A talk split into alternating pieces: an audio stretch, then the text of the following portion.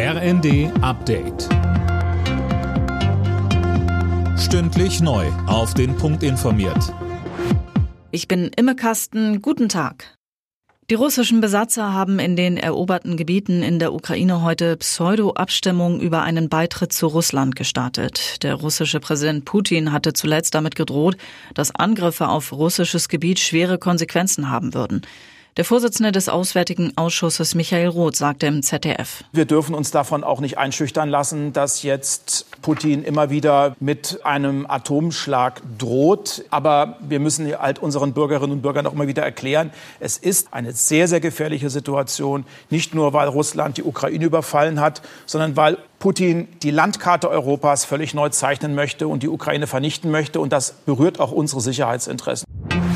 Gesundheitsminister Lauterbach hat heute im Bundestag seinen Plan verteidigt, um das erwartete Milliardendefizit der gesetzlichen Krankenkassen auszugleichen. Der Zusatzbeitrag soll um 0,3 Prozentpunkte steigen. Arbeitgeber und Beschäftigte tragen je die Hälfte. Lauterbach betonte aber, dass auch die Kassen, die Pharmafirmen und der Bund zahlen müssen und die Leistungen für die Versicherten nicht gekürzt werden. Die Diskussion über die Gasumlage geht weiter. Nach der Verstaatlichung des Gasversorgers Uniper stellt jetzt auch SPD-Chef Klingbeil die Maßnahme in Frage. Im Bundestag hat heute auch die Union die Bundesregierung aufgefordert, die Gasumlage zu kippen. In der Fußball Nations League trifft die DFB 11 heute auf den Gruppenersten Ungarn. Mit einem Sieg könnte Deutschland an Ungarn vorbeiziehen und die Tabellenführung holen.